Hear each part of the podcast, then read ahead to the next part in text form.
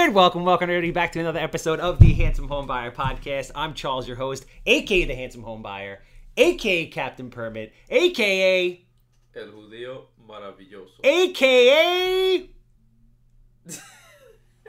the 2020 LLS Man of the Year. If nobody else is supposed to say it, you are supposed to say it. It's all right. All right. You know who else, who else is always there when you need them? You know who it is, Maddie. You sure? Captain Permit, 516 513 8838. If you need plans, you need permits, you need anything building department, real estate related, the captain's got you. We're doing residential, we're doing commercial, anything from decks, sheds, interior alterations. Agents, know before you go. When you list a property, the first call has to be to the captain. The last thing you want to do is work for six months, sell a house. Everyone thinks you're a rock star. You're about to get paid. Woo! It's go time. And then all of a sudden, the title report comes back and it says open permit on the deck. All of a sudden, it's an immediate shit show. Your seller's flipping out. They need to close the next week on their dream home. Everyone's cursing, screaming, yelling.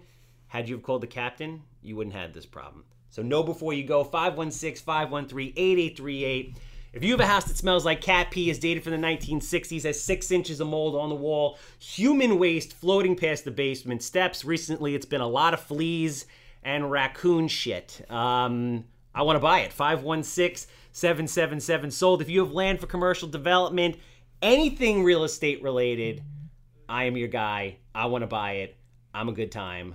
516 777 sold. All right, so big announcement today. A lot of stuff going on. Um, I have been blessed to be nominated for uh, LLS 2020 Man of the Year. I'm sitting here with today's guest, who is my rock, my backbone, my LLS support, guiding me, navigating me, steering the ship that is myself, Team Han- and Team Handsome through shark infested waters to get it done. And the goal is today's guest. Five hundred thousand dollars. And before we get into the $500,000, which is an unbelievable amount of money, I have to pay homage and ultimate respect to the man himself, the most well dressed man in the real estate business, Asaf German.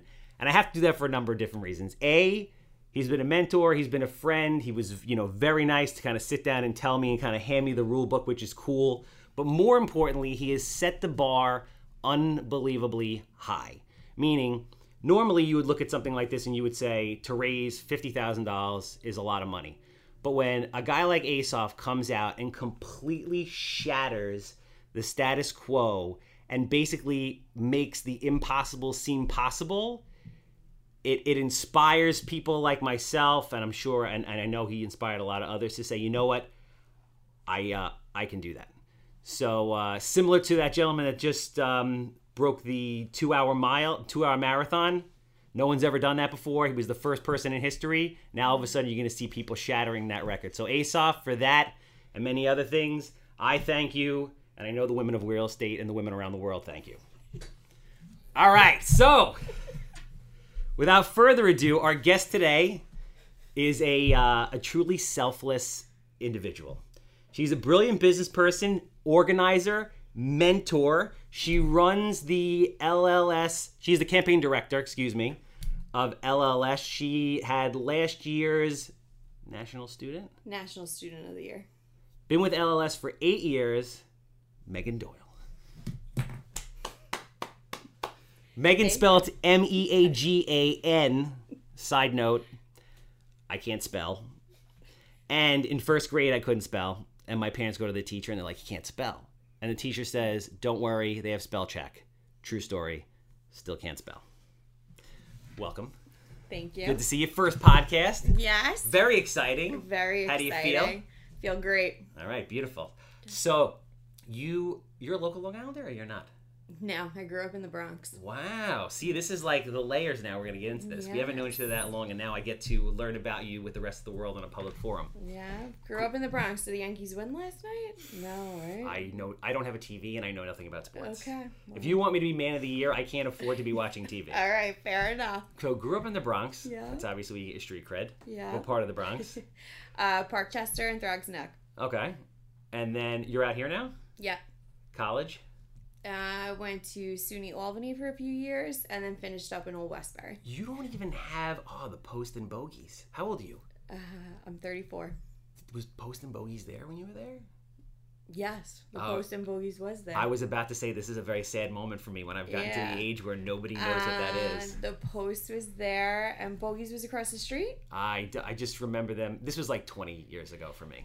I'm about to turn 40. I'm staring down the barrel of 40 right now. Okay, yeah. Post I just remember cold grilled cheese.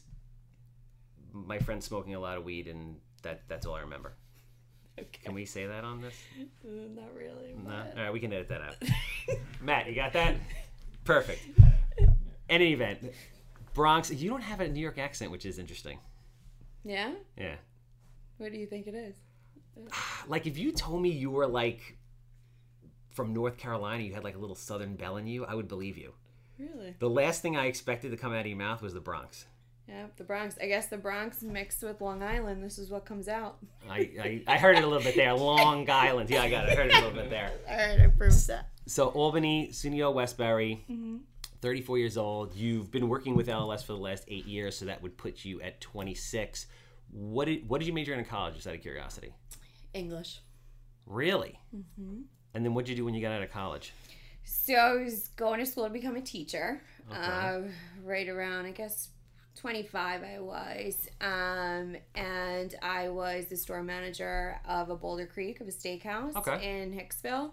And I was doing all of their staff training, management, was also serving a little bit at that time. Okay. And um, The one by IKEA, right? What? The one by the one IKEA? by IKEA. Got it. Actually, just closed down a few months ago. Mhm.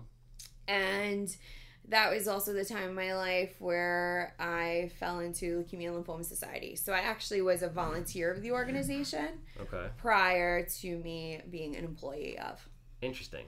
Mm-hmm. And like, I mean, we talked a little off, off offline. You you have you were drawn to it because of a personal story that you have. Yeah, so um, it's not a first degree, it's a second degree um, from um, my best friend when we were 25 years old. So I guess this is 2009 if I'm doing all my math correct.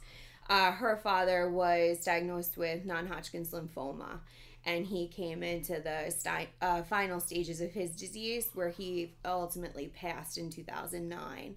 So he'd been living with it. Um, I think it was about three to five years on and off. And in his final stages before he passed, he had to have ultimately a larger surgery for uh, something that was going on. I think it was a secondary side effect to the uh, treatments that he had received. So he uh, went in for surgery. I guess it's actually, if you think about it, the timeline is just about this timeline where it was in, might have been early October, mid October. And then he passed away on November 20th that year. Wow. Uh, so he went in for the surgery and ultimately he never came home. Um, the surgery was a lot on his lungs.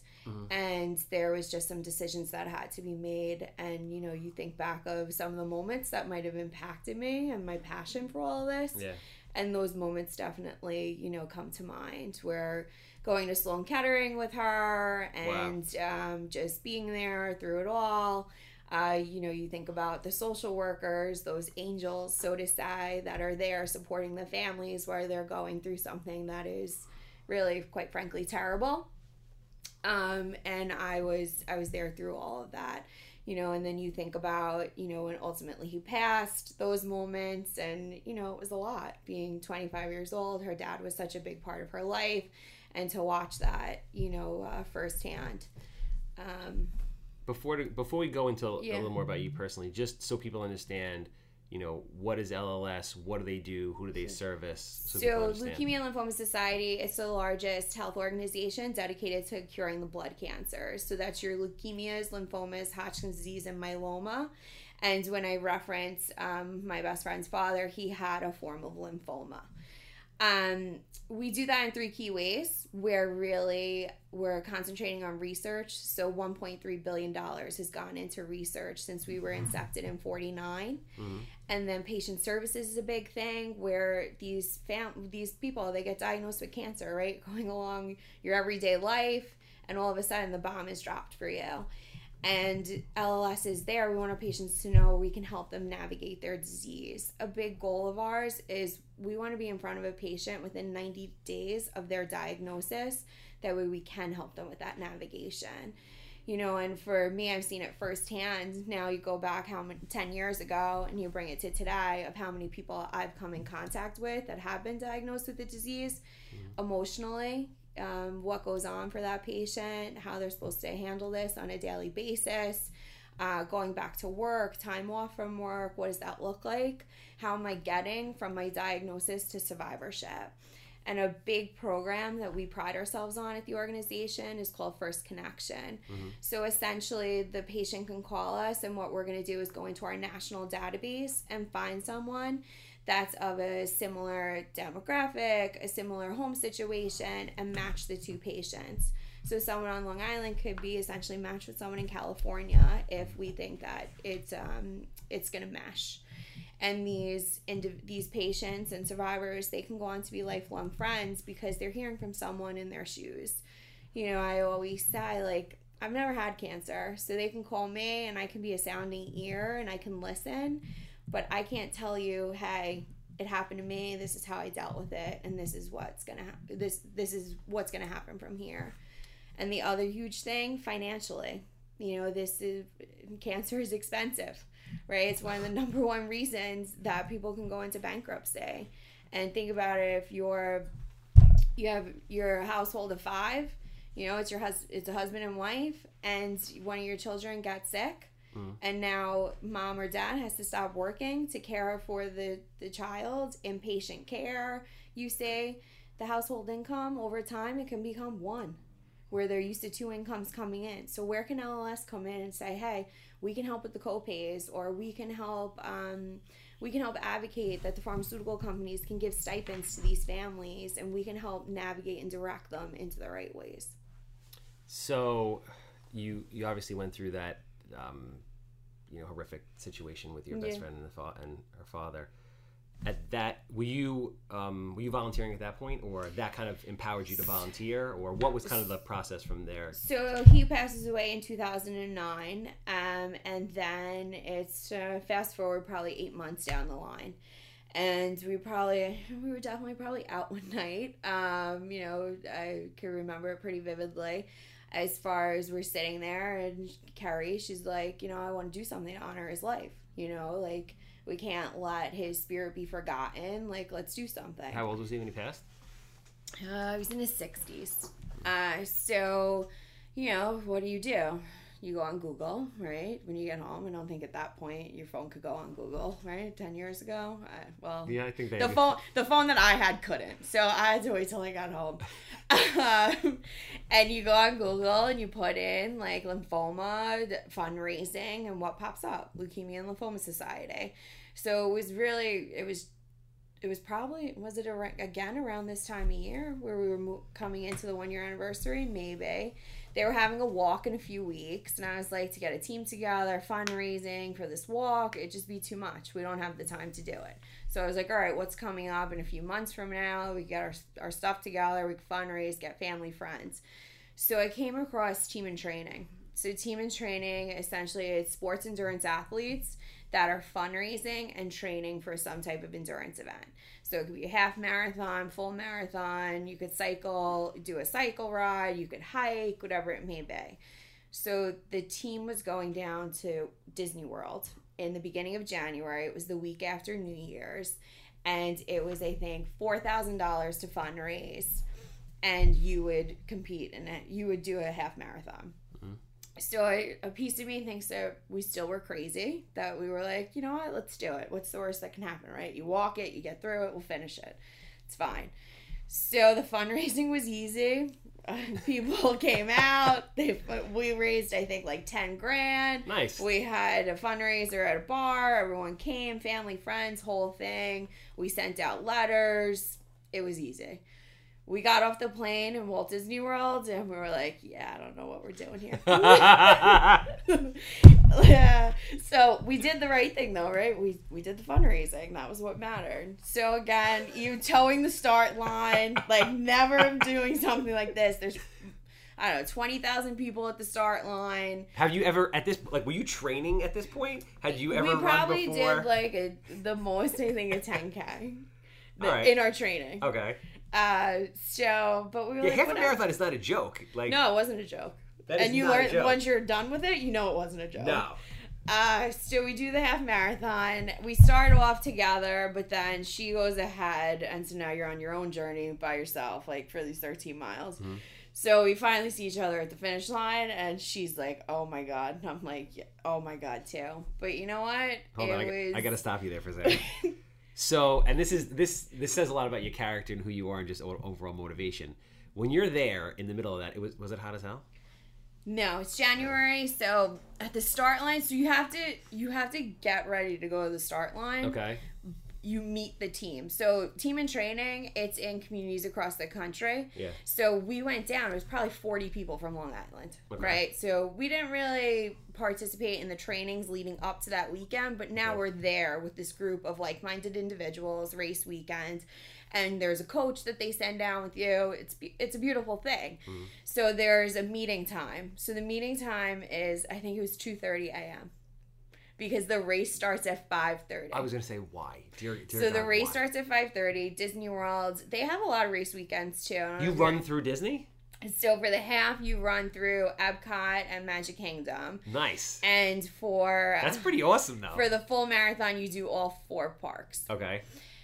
So and they have different race weekends all across uh, the span of the year. They do a Star Wars weekend. This is like their premier weekend though. They do a 5K, 10K, half, and full marathon. Okay. So we get down there and you're, you know, they say the team's going to meet at 2:30. You go over to the start line together and the start I guess it starts at 5:30 by the time you're over the start line at 6 a.m. Okay. And on Disney's watch, they want everyone out of the parks that way the parks can still open Yeah. at whatever time. yeah. So you think about it from their perspective, you got to be done. So that's why it starts so early. And at that time in January, it's probably not terrible. It's probably, I don't know, maybe 50 degrees when you get out there at 2:30 in the morning. Mhm. And then by the time you come over the finish line, the sun's out and I would say maybe it's 65 70. So at what point during this race? Because there had to be a point during the race where you're just like, "Wow, this is not a joke." Do you remember that Uh, moment? Do you remember just being like, "I'm in pain. This is brutal." And I still have like eight miles to go. No, it wasn't eight miles. It was probably like more like five. I think back. So you start, you know, you're on you're on the parkways there, right? Like Disney, everyone knows you're out there on the streets. So you're on the streets for like the first four miles, and then you get into Magic Kingdom. It's beautiful. Mickey's there, the castle, the whole thing. Like, it, right? And you're you're really you're distracted. Yeah. So you're coming through, you go through the castle, whole thing, and then like you're going through some of the back ways of the parks. You're seeing behind the scenes. It's like kind of a cool perspective. Uh, you're seeing people get into work that morning, and you're like, wow, this is cool.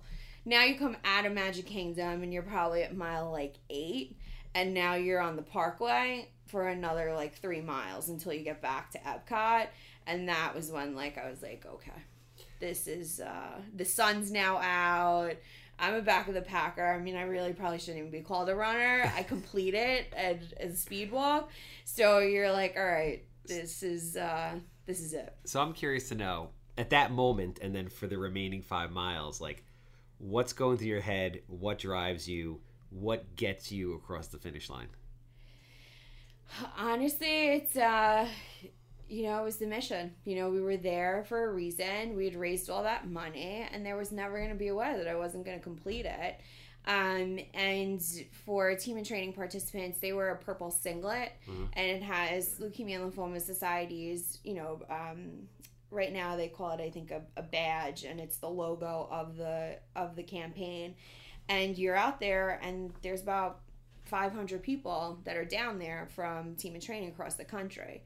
And on the back of the singlets, they call a singlet, there's usually why you're running, right? So is it someone's running in honor of their parents they lose someone? Someone's a survivor. And you start to see all that, right? And you start to see like someone's out here because they lost their child. There's someone out here because they themselves went through a cancer diagnosis. So you have these moments of like, hey, I could do this. It's really not that hard. And that's what makes you put one foot in front of the other. That's dope. What um I'm curious to know exactly like why you do what you do, and then what's the most rewarding part of your job. And if you want, you can kind of cite one or a few kind of just specific cases where you just really impacted somebody above and beyond what you do on a normal day, which is just So I think that you. So I I'm a volunteer at this point, right? In Um, 2010, Oh. it is right. It's or even like to I'm saying like at this point being an employee. But I have a there's like a moment of the night before this race. There is an inspiration dinner, and it's a moment where everyone that's come in across the country and to to do some type of race in Disney is there. They call it a pasta party. Night before an endurance Yeah. event, you're supposed to have carb, carbohydrates, the whole thing. And you're sitting there, there's 500, 500 people that are going to take the courses over the next two days, the Saturday and Sunday, as well as parents, friends, family, uh, donors. There's just thousands of people, right? There's 3,000 people in the room. And there's a program, and survivors are getting up and they're talking about their experience. And you just have that moment of like, wow, this is a lot bigger than myself. Like, I'm doing something grand. Like, I'm actually, I'm making an impact. So I always think about that dinner, whereas like that's where I had a moment of like, wow, this feels really good, and there might be something more to this for me. Uh, you fast forward, now we sign up again uh, to do it the following year. So in total, I've done the half marathon down there four times. I've done a 10K here and there. Um, my good friend who's doing it with me, we build out the team. My my mom ends up coming doing it one year. Her cousins, like we're our friends are coming down, and in totality, we probably have 25 people do it with us in the five year span that we're really Team Doc is what we called ourselves. Her father's name was Donald O'Connor. Um, you know, we have a bunch of people that are helping us, and I think the organization picks up on that. So really, I'm approached when they're hiring the office for a coordinator for the team in training campaign if I would be interested in working for the organization. So at this time too, I'm going to school to be a teacher, and there's like a piece of me of like, eh, are you are you just doing this because everyone's like, oh, you'd be a good teacher? Like, do I feel that heart in it? Like, not so much. Like, I'm enjoying it. I'm not like miserable, Mhm. but it's, I felt like I had more of something else was calling to me here. So when that, when that was presented to me, I was like, all right, I gotta look into this a little further. So I look into it. Um, I do go on to apply and I am hired. And that's kind of where my journey with the organization begins. So I come in, I work for Team in Training. So I start to manage these fundraisers that are going down to Disney and other endurance sports Mhm. across the year. Uh, and then I also get my hands in a little bit of our black tie event. I'm helping with um, major gifts. People are giving outright to the organization. And then I guess in year three or four, I start to help out with the Man Woman of the Year campaign.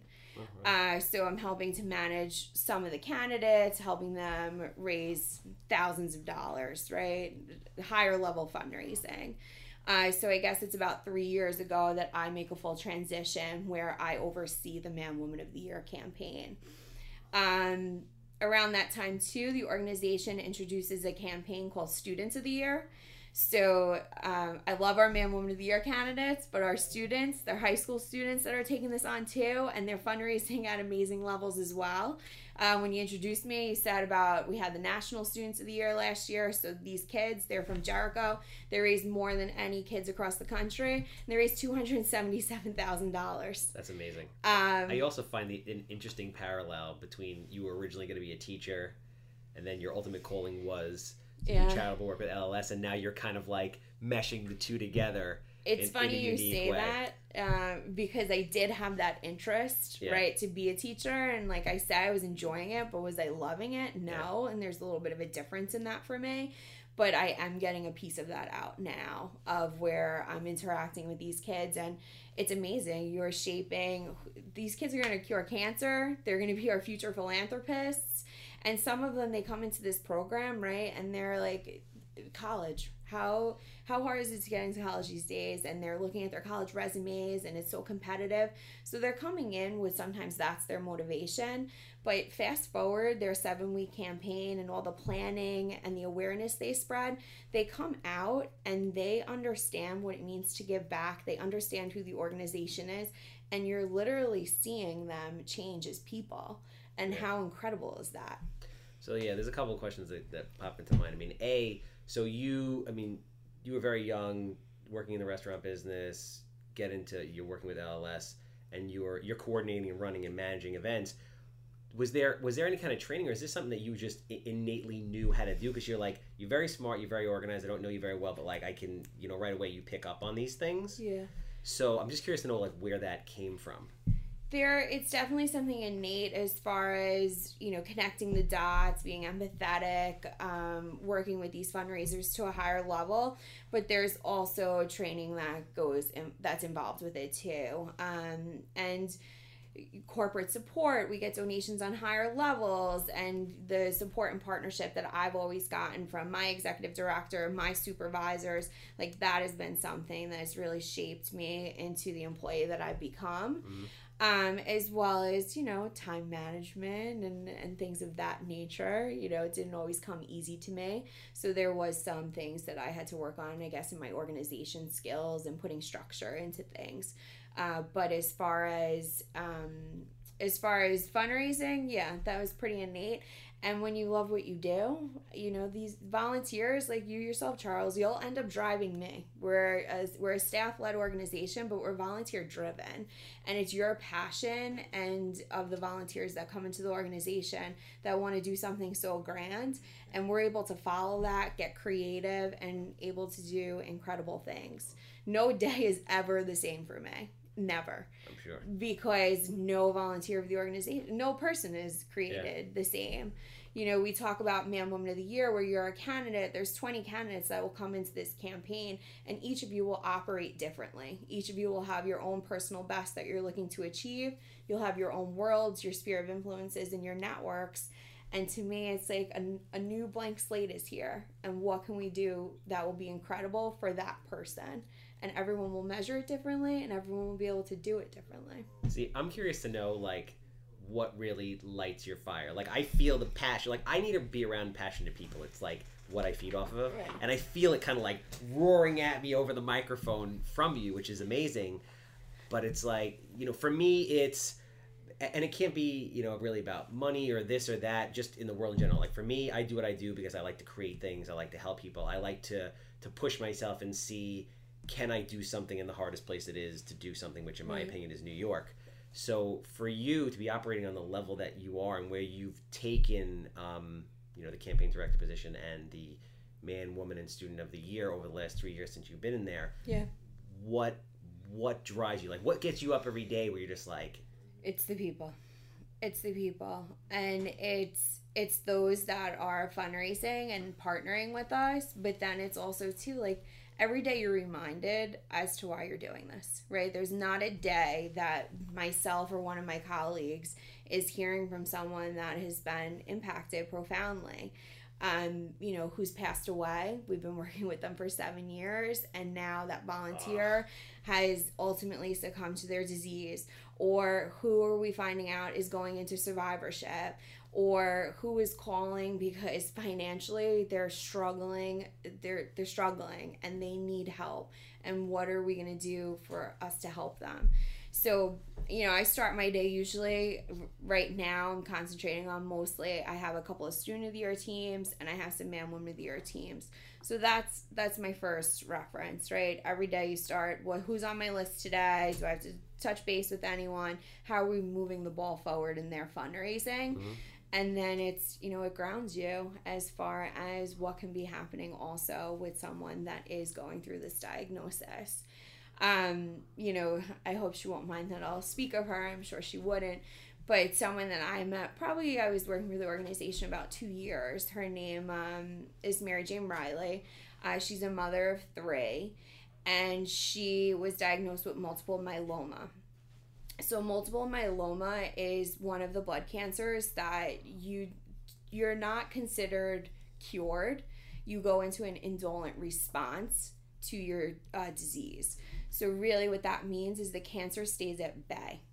So, it's not active in the body. You still have myeloma, Yeah. but it's not um, mutating and it, it's you're not in active treatment, Do really. you, but you have to constantly be taking medication to. so that's so that's what I'll get to here is so I meet Mary Jane. She's in an she's in a response, and I got I don't know three years later she falls out of her response and she has to receive a stem cell transplant. And her stem cell transplant is had, and then she goes back into the indolent response. But the thing for me is that through Mary, I guess she's had now myeloma for six years. Sometimes she when she looks like she might fall out of a response the doc the oncologists are are changing her cocktail. Mm-hmm. So are they adding in a new drug? Or are they taking a drug out? What is looking for what's what's her cocktail looking like at any moment and it's happened with her and it's happened with many patients where because LLS has funded a new drug that drug was on the shelf and now she's able when the cocktail needs to be changed it's available for her That's awesome. so, and you see that with many of our patients. So that drives me too. We're seeing that we're that we're helping people right here, right now. You're really changing people's lives, like literally saving people's lives. right. You, So I wanted to. So the thing that I've been around a, a lot of not for profits, and the thing that is even you know aside from the mission and what you guys do, as a business person, truly amazing about LLS is the structure in which you run things, the people that work within the organization, and just it allows you guys to be extremely effective, stretch every dollar, and really help as many people as humanly possible. Like so, mm-hmm. it's just it's brilliantly designed. In my opinion, every everything in life should be run similar to a business, whether it's government, not for profit, for profit business. Can you just kind of speak on you know the structure of how you guys run, the way you do your job? I mean, it's just it's amazing to watch. It's like a machine. So for our chapter specifically, and we always get um, other chapters will always say to us like, "You guys are so teamwork oriented. The way that you collaborate, it's just it's wonderful." And some of my colleagues that I've worked with for a long time, that is how we operate. So we're very collaborative in the sense of okay, this person's fundraising for you, that's okay. Mm-hmm. Like, it's not going to take away from me. Or we want to be on the same page about things. Long Island's very small, so some of the same banks might be sponsors mm-hmm. of multiple campaigns. So we always have to be in constant contact in that respect. But the bigger thing is, is hey, we're nonprofit, right? So the resource can sometimes be a little slimmer. And if we're having a, a, a bang up year in one of our campaigns, we need to look at the chapter on a whole and say, should we move some resource from one campaign to the other? Should some staff be helping out? And we have to constantly communicate that because, in our eyes, what's number one is the experience of our candidates, of our fundraisers, of our walk, of the people that are walking in our awareness walk. So to feel that support and to feel that you can have that that that teamwork within who I work with, it's just something that's incredible. So I want you to kind of talk about the last. I'm curious to know about the last three years when you came on, you know, as campaign director, running student man, woman of the year. It was, you know, in a different place than it is now. Mm-hmm. So, how did you grow it, cultivate it, motivate, you know, continue to build your team to transform it to what it was to what it is in in a short period of time? So, Students of the Year was brand new for the organization, really. Uh, so, it had happened in our chapter once, and then I was managing it. It was year two, and now we're going into our fourth year. So, um, a lot of growing pains um, with of the year, just as far as uh, Students of the Year, of understanding the management of students, managing of the parents. Like, how does this work? How do they mesh it into their lives? Like, right? Like, uh, sports, SATs, looking at academic calendars. Like, this was all new to us of how we're used to working with our constituent base. It's adults, right? That's our population. So now it's we got to put on our high school minds. I got to learn what Google Docs is. I got to know what WhatsApp is. I got to know I gotta know Instagram. They have a text language. You're talking about social media before, or not social media, texting before, and Yeah. you always are talking your text. Yeah, if you saw what some of these kids were doing, like I, it was another code for me to learn. and uh, you know, and you also too, you don't want to go back at them every time and be like, "What do you mean?" Um, there's a there's a, You're like, oh, Meagan's not cool. She right know. they put they put symbols i was like what is this? You know i'm googling it. It's not coming up. So that that is something that that happens. And you know it's it's fun to learn what's cool to them too right so um so that campaign and then we also need to learn our market like what makes sense out here. How are we finding our students of the year? Is it volunteers that are helping us? You know in year one of the campaign year two we need a lead base. We need to prospect. How does this how does this come to us and obviously from a national level we're getting guidance from what's working in other chapters but Yeah. we got to figure out what's working here on long Yeah. island Especially because New York, I feel like, is like another planet oh yeah in every aspect. I talked to life. my counterpart in New York City and how high schools work in New York City versus how it works out here with the districts. It's like all the high schools are standalone. It's just completely different. Yeah. Um. So, and then that's part of it too. We got to learn how to work with the districts, Yeah. right? Are the principals supportive? Are the superintendents supportive? What does that look like? As well as there uh, there opportunity for us to get into these to get to students by speaking to guidance counselors it's very competitive on Long Island for college for kids to get into college. Like they're very in tune to their applications, the processes, and the schools that they want to go to. Um, you know, I find too like some of the kids they're they're done sports their whole life, but they need someone to they need something to round them out.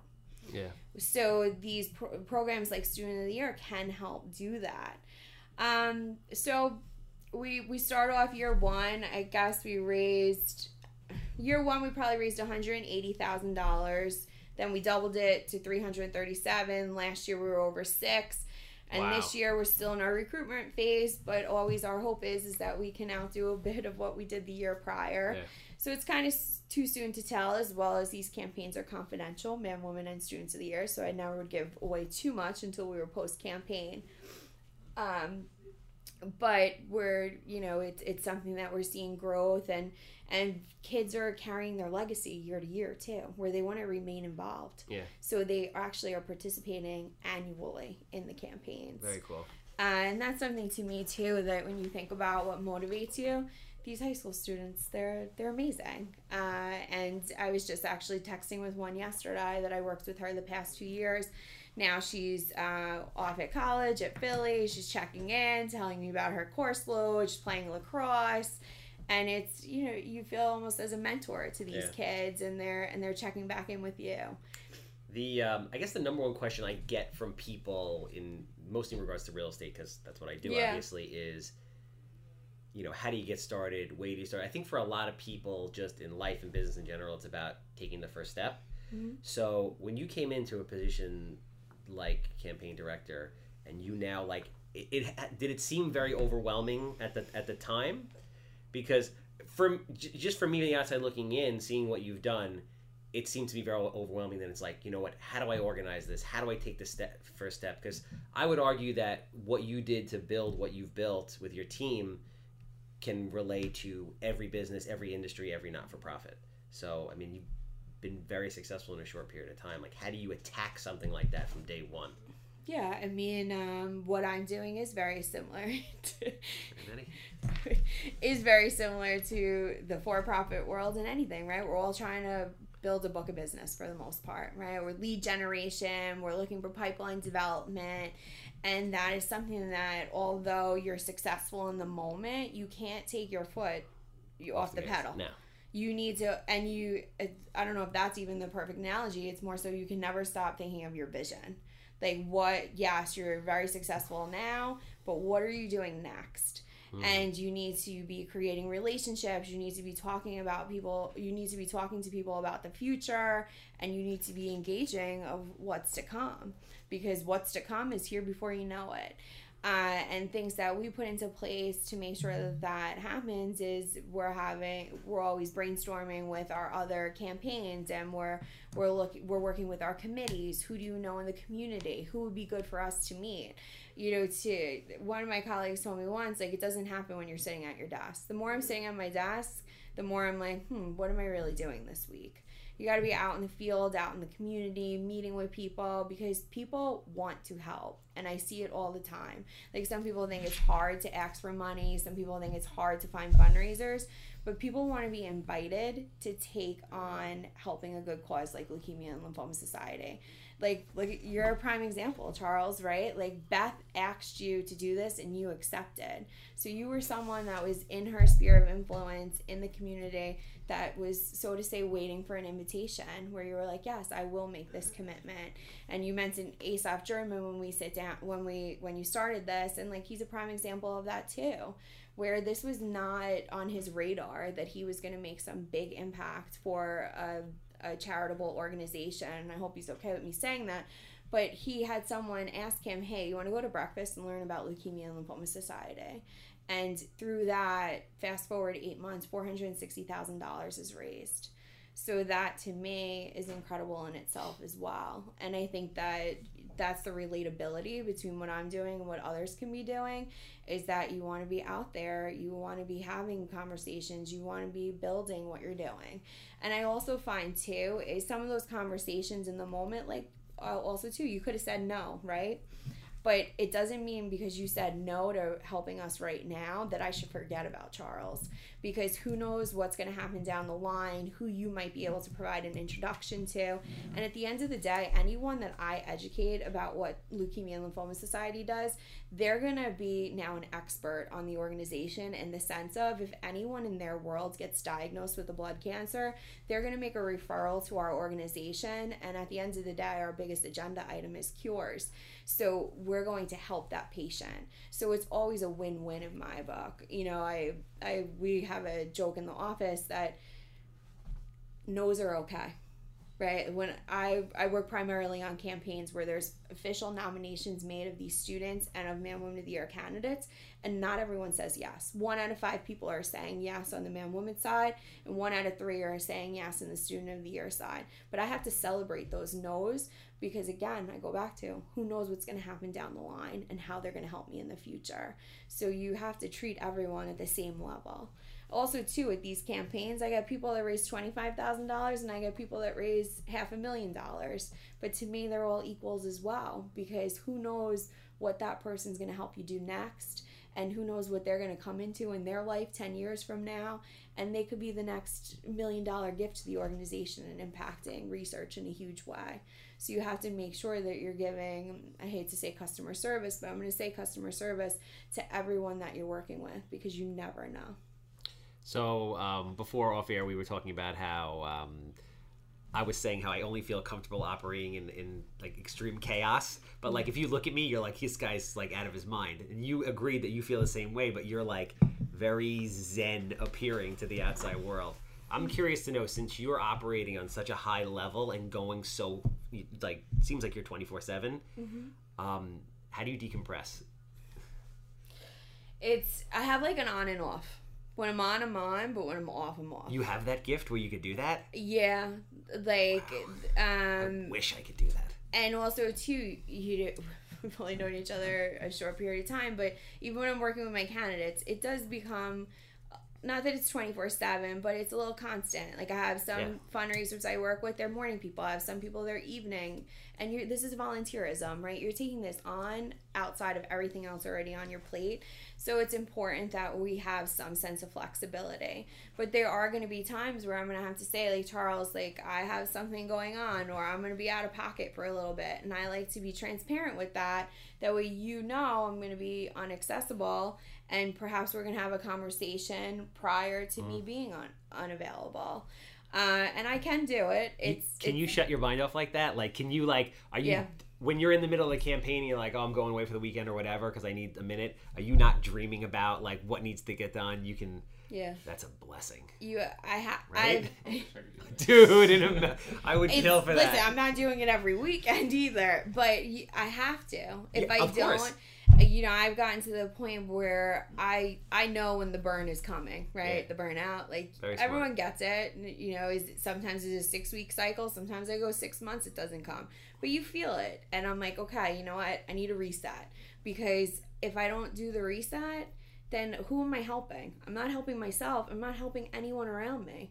So you rather not have me available for three days and then when i come back i'm better than i was so it's you know the on off has become very it's it's something i have to do I um and i will too i'll take the calendar out of my phone i'll take the emails off my phone because Wow. i right you're saying it's hard No, I to, think to it's- turn off yeah. if it's there you're gonna do it I, listen, I I, I I I get it. No, I totally I totally get it. I um I want to close out with um, one last question. I um I think again we haven't known each other that long. I, I think you're brilliant, and I think you. that you can accomplish pretty much. I mean anything you want, and you're organized, and you're like you're perfect. You're what every organization, regardless of if that's profit or not for profit, wants. Um, what is what is your very young? What does your future look like? It's uh, you know, it's a question that I I ask myself often too. Um, but for right now, it's it's where I am. I'm in the I'm in the right place, and you know, as cliche as it could sometimes sound, is right like a job. You're you're doing your job more than you're doing anything else. Yeah. And when you go to work and it doesn't feel like a job, it's a pretty cool thing. And that's how I commonly feel that I'm not at work. And even on my bad days, right? Everyone has your bad days. Even though I work at nonprofit, I'm doing something so rewarding. Like I'm still human. You still have a bad day. But the next day, it's different. And uh, and really, even the bad days, they're not that bad. So, and I think I, you know, when you work in when you work somewhere like Leukemia and Lymphoma Society, you're always reminded that it's it's actually what's going on right now for you whether it's you got stuck in traffic you were five minutes late for the meeting you didn't get to prep in the way you wanted to whatever it may be i'm not at home trying to fight for my life Yeah. because i have a form of cancer so at the end of the day it truly grounds you in what you do each day Yeah, don't. Um, it teaches you not to uh, sweat the small stuff. Right, and it's sometimes hard. Sometimes it's hard to do, right? Like you're going about your day and what happens, but you're you're reminded, like, hey, you know what? You're going through a bad moment, but tomorrow you're gonna wake up. It's a fresh new day, and it's a fresh new start. Um, thank you very much for coming. This is awesome. Thank I you really for having me. appreciate it. I mean, I learned a ton. I'm inspired. I think the two biggest things, I mean, maybe three biggest things I've, I've taken out of this are take massive action, do what you're passionate about, and don't uh, don't sweat the small stuff. Maddie, you know who else doesn't sweat the small stuff or allows you not to sweat the small stuff in the permit world? Captain Permit. 516 513 8838. If you have a house that stinks like cat pee, you know I'm the guy. You smell pee, you think of me. 516 777 sold. Meagan, I love you. It's amazing. I'm so happy and blessed to be working with you. How do people get in touch with you, um, learn more about LLS, how they can get involved in the different campaigns if they want to volunteer, etc.? So right now, if they want to get involved, I'd love them to call Handsome and make and set themselves up to make a donation to his campaign. But if they wanted to get in touch with me otherwise, any patient services, etc., you can call me at 631-370-7552. Awesome. Thank you. That's a wrap.